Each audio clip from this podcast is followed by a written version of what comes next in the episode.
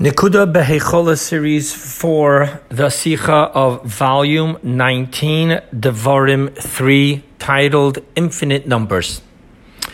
The source of Rashi's commentary is often from a midrash, and nevertheless, Rashi is saying something completely different than the midrashic source of his commentary. The reason being that Rashi's commentary is focused only on, quote unquote, the simple meaning of the verse. While not so the Medrash, and so it is with Rashi, Rashi's comment on the verse in our Torah portion May the Lord God of your forefathers add to you a thousandfold as many as you are, and may he bless you as he spoke concerning you. Rashi's comment is he quotes the words, add to you a thousandfold as many as you are, and he explains, what is the purpose of repeating further in the verse, and he will bless you as he has spoken concerning you?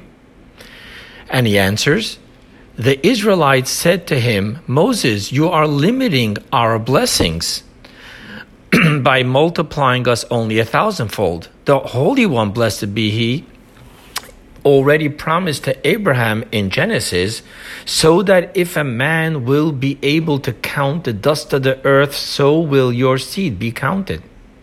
Moses replied to them, This blessing of a thousandfold is mine, but he will bless you as he spoke concerning you. End quote of Rashi. Now, Rashi poses the question on the duplicity within the verse while the Medrash, giving the same explanation, poses only the Israelites' question of why Moses is limiting their infinite blessing from God to a finite blessing. And the reason for Rashi's changing the question is because, one, simply speaking, it is no wonder that a finite human being can only give a finite blessing. Two, the term thousandfold is not specifically limited to the thousandfold, but is used as a term of infinite. And three, God's blessing of the numbers of the stars and earth is neither infinite, but only so that if a man will be able to count, which is due to the incredibly large number of the finite amount of stars and sands. And with answers 2 and 3, we see that Moses' blessing is not in contradiction or limiting God's blessing at all. And hence, from Rashi's approach of the simple meaning of the verse, the question of the Israelites isn't the issue here. Rather, the question is only concerning the duplicity of Moses' blessing. Add to you a thousandfold, as many as you are, being followed by and may he bless you as he spoke concerning you.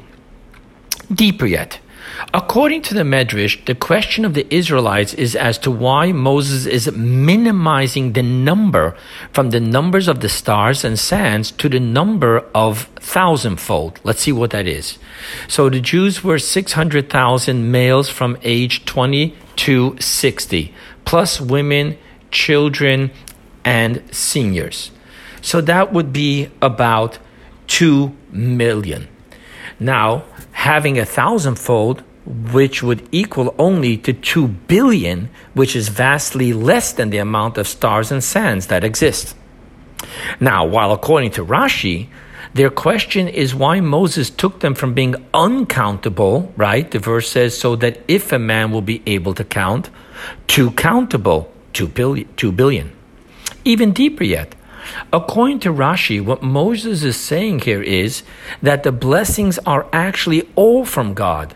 Only that when Moses is speaking of God's blessing as a finite human being, Moses expresses it, expresses it in human finite terms of thousandfold, which, as expressed earlier, is essentially referring to a far greater than thousandfold, but humanly expressed as such. This leads us to the mystical meaning of Rashi called the wine of Torah, as taught by the Arizal Rabbi Isaac Luria, whose yahrzeit is this week, the fifth day of the month of Av, which this year coincides with the secular calendar, August 2nd. And he teaches Moses, the word Moshe, Mem Shin He, has the numerical value of 345, which is of God's names Kel Shakai.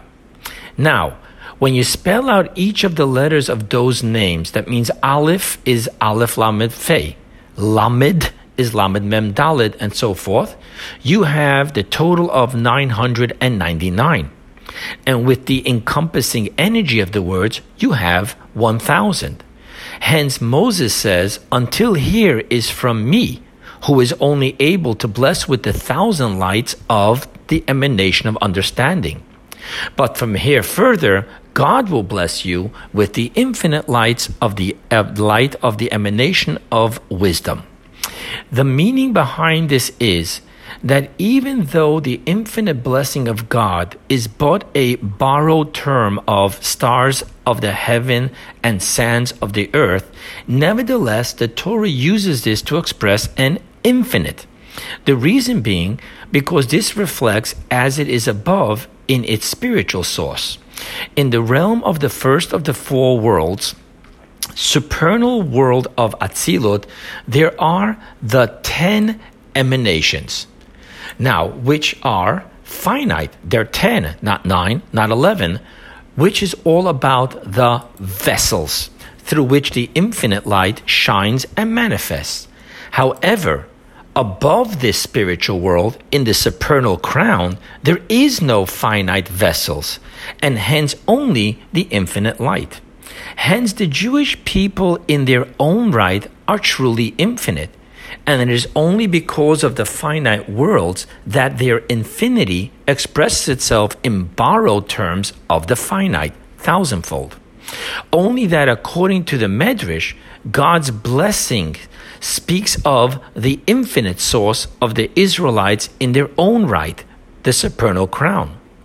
According to Rashi, God's blessings are from the emanation of wisdom of Atzilut, in which there are vessels, but they are transparent to the light. While Moses' blessing is from the emanation of understanding, in which the vessels are confining thousandfold.